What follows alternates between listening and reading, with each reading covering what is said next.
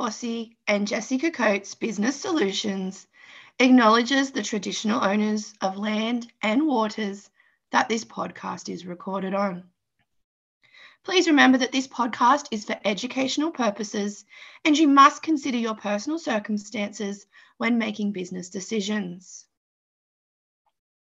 Hey Bossy podcast is for current and future business owners looking for simple, no fuss business guidance and tips from a qualified and experienced business educator.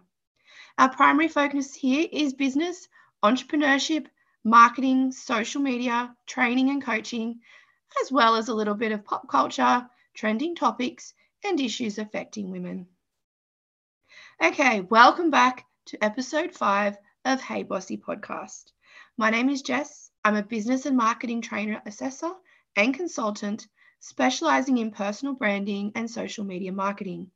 I work with business owners to develop strategies to achieve their business goals across a number of areas. And I also deliver accredited training in RTOs, run online workshops, and networking events in the Hunter region. Before we get into today's episode, I do apologize for the croaky voice. Unfortunately, the one day I have a bit of a quiet house to record, has coincided with a scratchy throat. Now, today I want to chat about a few of the major misconceptions I come across when mentoring new or future business owners.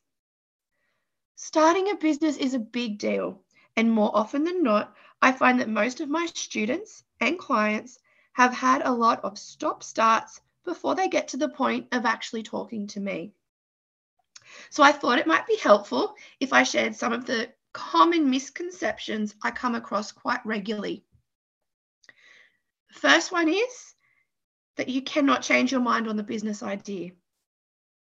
Now, even if you've told your parents, your friends, the neighbor down the road, and the postie, you can change your mind.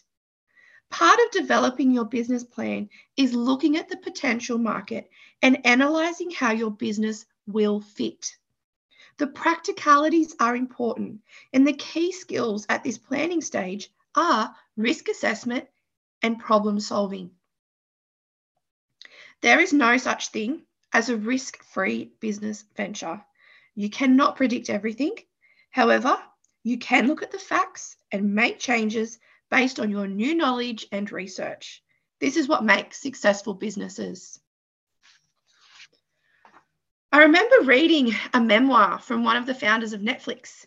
And for most of the book, he's talking about the online DVD hiring company that Netflix was going to be.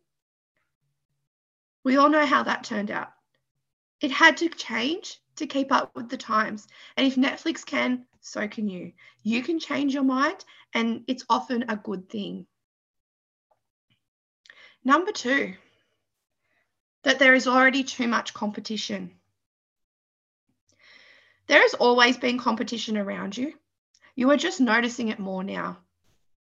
Take away the emotion of competitor analysis. Look at your industry, your market, and work out where you fit. What are your points of difference? What's your unique selling proposition? That is, what statement can you make to your customer about a benefit that they will get from you over anyone else? A saturated market can be infiltrated and disrupt, disrupted. It happens often, and it's about quality, service, and honing in on those values and benefits and communicating it well to the target market. Number three, that you will be sure about it all of the time. You will have moments of doubt, frustration, lack of motivation. That will happen. Okay. Acknowledge this straight up. It happens to all of us.